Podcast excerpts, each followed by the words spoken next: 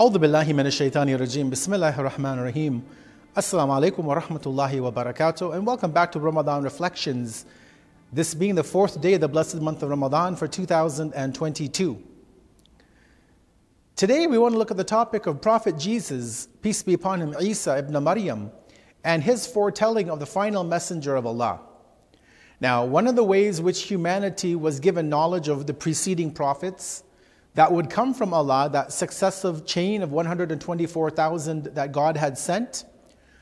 One of the ways that human, humanity were taught who that prophet would be, what the name would be, what the characteristics would be, was through their immediate past prophet. And so we have a precedent even in the Quran of past prophets giving the glad tidings of prophets that would come after them. Obviously, the Quran is not very specific in these details and does not recount every single prophet and those that would come after them. But there are some general uh, principles or general ayat of the Quran in which we do see uh, a prophet speaking to his community of his future successor. Now, as we realize that the prophets of Allah were never in competition with one another. As I said, that based on the hadith uh, that comes to us when Abu Dhar al Ghifari asked the Messenger of Allah how many prophets Allah sent, and the Prophet Muhammad, may God peace, peace and blessings be upon him, quoted the number 124,000 in total. We recognize that they all had one message, which was to submit to God and to shun the despots. An'abudullah wajtanibut taghut, as the verse of the Quran says. So their message was universal. Yes, maybe the methodology behind the acts of worship would have differed. The, the salat, for example, of Prophet Ibrahim is not like the salat of Prophet Muhammad. May Allah bless him and his family. The fasting of Nabi Nuh, peace be upon him, is not the same as the fasting that we follow in Islam. But as I said, the prophets are not in competition with one another. They were actually there to help and assist and support the preceding prophets that God was sent. They were all working together in one goal and in one. And so naturally, they have to inform their community who would come after them. This would allow their community, that were they to live long enough to see the next prophet, that they could accept that messenger, that they would know what to look for. They would have some indicators. This is even seen in the corporate world today, you know, where you have people who are the, let's say, the CEO of a company, and if they're going to retire, they're going to make known or there'll be some process by which the uh, next person in charge will be uh, put into that position and they will be made known, that person, who they are. So the question comes for us living in this era that where do we find that guidance? Or where, actually, even if I take it a step back, is where did the previous communities find that guidance on who to follow after their prophet? Well, today we want to look at chapter number 61, Surah Saf, verse number 6, which gives us an indication of Prophet Jesus, peace be upon him, Isa ibn Maryam, peace be upon both of them, and his uh, foretelling, his in, informing his community, not only the people who followed him, but also the Bani Israel, the tribes of Israel whom Jesus was sent to, who would that, of who his successor, who the final messenger would be. And so in chapter 61, verse number 6, we read, أعوذ بالله من الشيطان الرجيم بسم الله الرحمن الرحيم وإذ قال عيسى ابن مريم يا بني إسرائيل إني رسول الله إليكم مصدقا لما بين يدي من التوراة ومبشرا برسول يأتي من بعد اسمه أحمد فلما جاءه بالبينات قالوا هذا سحر مبين And Jesus, son of Mary, said, O children of Israel, Surely I am the messenger of God sent to you, confirming whatever of the truth is contained in the Torah, which was revealed before me, and bringing the glad tidings of a messenger to come after me, whose name is Ahmad. But when he came to them, the whole of mankind, including the latter generations of the children of Israel, with the manifest signs of his being God's messenger, they said, This, what he preaches and does, is clearly nothing but sorcery. Now, this is the very clear verse of the Quran, brothers and sisters, where Prophet Jesus, peace be upon him, is giving his community, the children of Israel especially, the glad tidings that what he brings, what Prophet Jesus brings, confirms that of the Torah, what had not yet been corrupted and adulterated and confused with the truth and mixed with falsehood. But he mentions that there would come after him a prophet whose name would be Ahmad. Now, there are three questions that we need to reflect upon today. And we're going to present these questions and their very uh, succinct answers as well.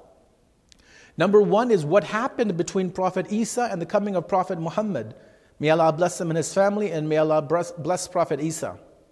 Peace be upon him. Why? Question number two Why did Prophet Isa call the final prophet Ahmad and not Muhammad? May Allah bless him and his family.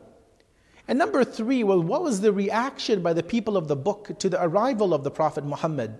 May God bless him and his family after Prophet, had, Prophet Isa had told his community about his future arrival.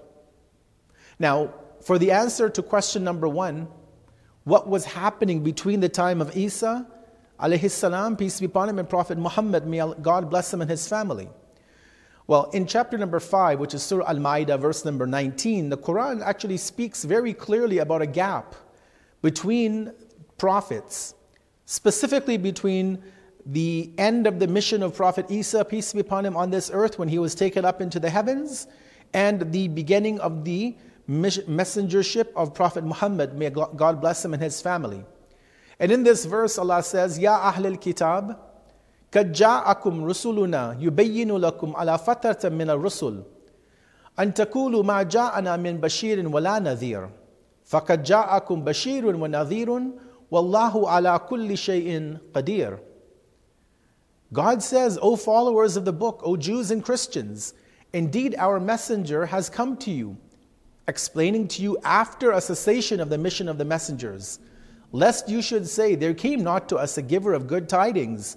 or a warner.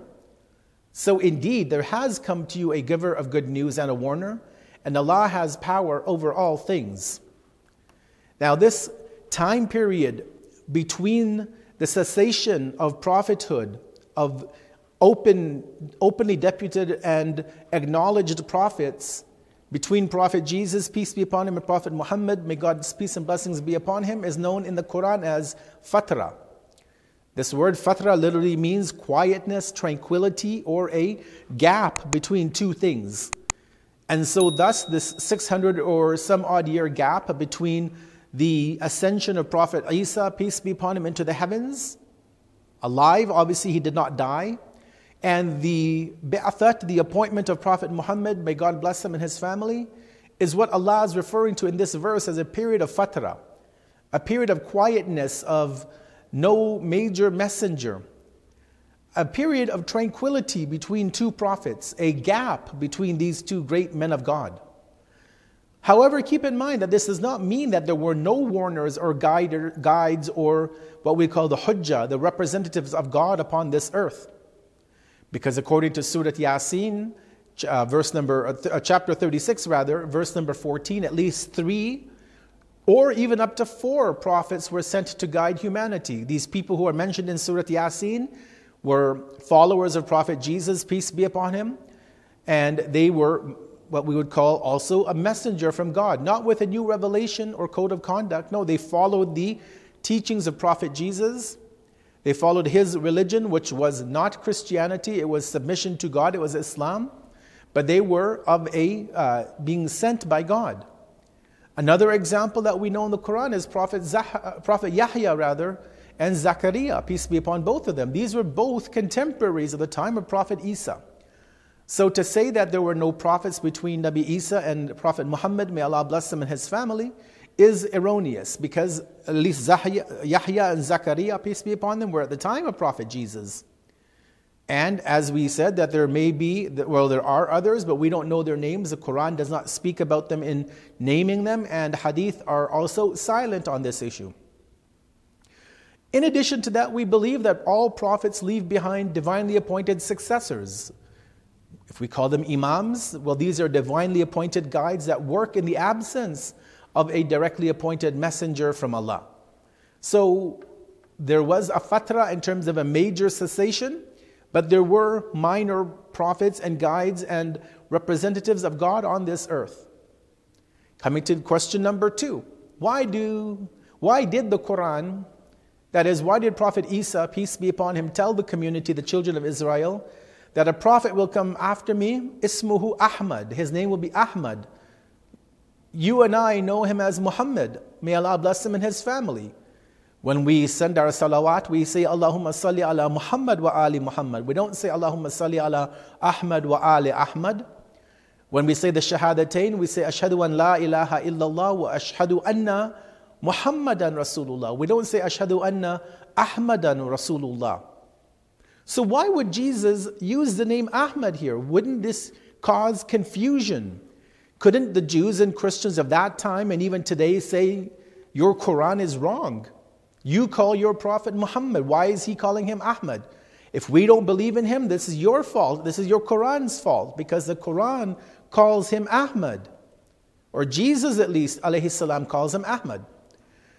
Our response to this, brothers and sisters, is very, uh, it's a very lengthy discussion. I'm just going to summarize it. But number one is we know that since childbirth, the Prophet was always known by two names. His grandfather, Abdul Muttalib, as we know because his father passed away before his birth. So his grandfather, Abdul Muttalib, gave him the name Muhammad. However, his mother, Amina bint Wahab, may Allah be pleased with her, she gave her son the name Ahmad. So he had two names actually at birth, Muhammad and Ahmad. In addition, his uncle, his dearly beloved uncle Abu Talib, may God raise his rank in heaven, he would often and most often call his nephew Ahmad. And you know, there's a beautiful book that Abu Talib wrote called the Diwan of Abu Talib. Well, it's not a book he wrote, but rather it's a compilation of the poetry of Abu Talib, peace be upon him. The Diwan of Abu Talib, and this is actually available in English as well online. And so, for example, in one of the poems, Abu Talib, peace be upon him, writes, The oppressive ones had intended to kill Ahmad. However, they were not able to find anybody to take the lead on this act. And so, in multiple poetry, pieces of poetry from Abu Talib, peace be upon him, he kept calling his nephew Ahmad. Did he not know his name was Muhammad? Did he not know that the given, one of the given names was, was Muhammad? Obviously, he knew that he's, he's his uncle. He brought him up in his lap, in his house. He was fed from the Prophet, was fed from the food of Abu Talib. So obviously, Abu Talib would know the name of his nephew. Another example is that uh, Hassan ibn Thabit, the famous poet who lived during the time of the Messenger of Allah, may God bless him and his family, would also compose poetry, and he would refer to Rasulullah as Ahmad in that poetry.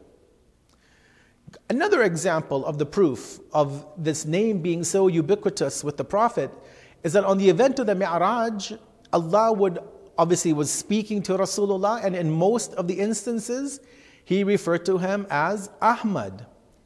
And perhaps it's for this reason that, you know, speakers and narrators, they'll quote this line where they'll say that when they send prayers on the Prophet, they'll say that the one who is known in the heavens as Ahmad, wafil ard, and on the earth as Abu al Qasim and Muhammad. Allahumma salli ala Muhammad wa ali Muhammad. Moving on, another proof is the hadith from Imam Muhammad al Baqir, may God's peace and blessings be upon him, the fifth Imam. And he's been quoted as saying that indeed the Messenger of Allah has 10 names, five of which are in the Quran and five of them are not from the Quran. The Imam would then go on to say that as for those that are in the Quran, it's Muhammad, because Allah refers to him as Muhammad in the Quran. It's Ahmad, it's Abdullah, it's Yasin, and Noon. Noon wal kalami wa ma yasturun, for example. And as for the five names that are not in the Quran, they are Al Fatih, Al Khatam, Al Kaf, Al Muqaffi, and Al Hashir. So here we have a hadith, brothers and sisters, from the Imam where he shows us that even Ahmad is a name of the Messenger of Allah. Now, moving on from here, you know, when the Prophet Muhammad, may God bless him and his family, read this verse of Surah As-Saf, which says that Jesus said, there will, pro- there will be a prophet coming after me, after me, min ba'dihi, ismuhu Ahmad.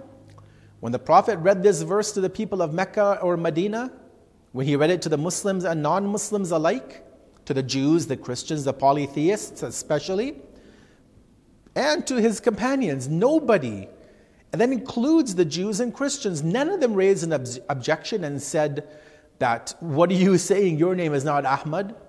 Neither the lay people nor the scholars of, for example, the Jewish and Christian tradition. The Muslims of Medina, furthermore, never questioned Rasulullah, why is God calling you Ahmad? We don't know you as Ahmad. What, what name is this you that you've concocted? No, they all recognize the Prophet as being named Ahmad. They may not have used it as a regular uh, word in their vocabulary when they called the Prophet, when they were speaking to him, but he was very well known. Otherwise, this could have been used against the Quran to prove the invalidity of the Quran. The, the, the non believers could say your Quran is a book of, is, is, is misguiding and it's wrong. But nobody ever said this. And number three, the answer to question number three, we know that the Quran makes it clear that in numerous verses, some of the Jews and Christians accepted the Prophet Muhammad. May God bless him and his family.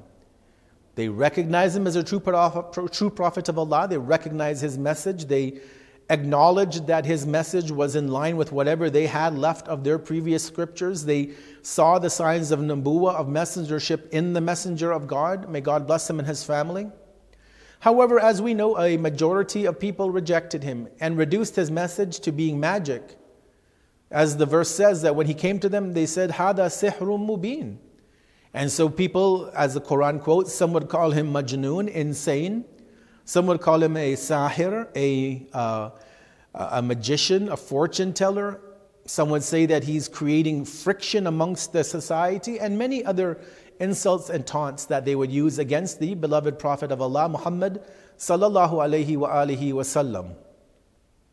However, we know that our beloved Prophet persisted in his mission and never gave up. And until today, Countless people, thousands upon thousands, millions perhaps, are finding his message, are leaving the path that they were born into to accept the Quran, to accept the oneness of Allah, and to accept the Prophet Muhammad, may God bless him and his family, as their final prophet and messenger of God. The Prophet would come into this world, however, he would not live to see his father, as we know. He would eventually lose his mother, as we'd mentioned. His grandfather would leave this world. And ultimately, the Prophet would be thrown into a situation of being an orphan in the most difficult of circumstances. How did he deal with this loss? Who would take care of the Prophet?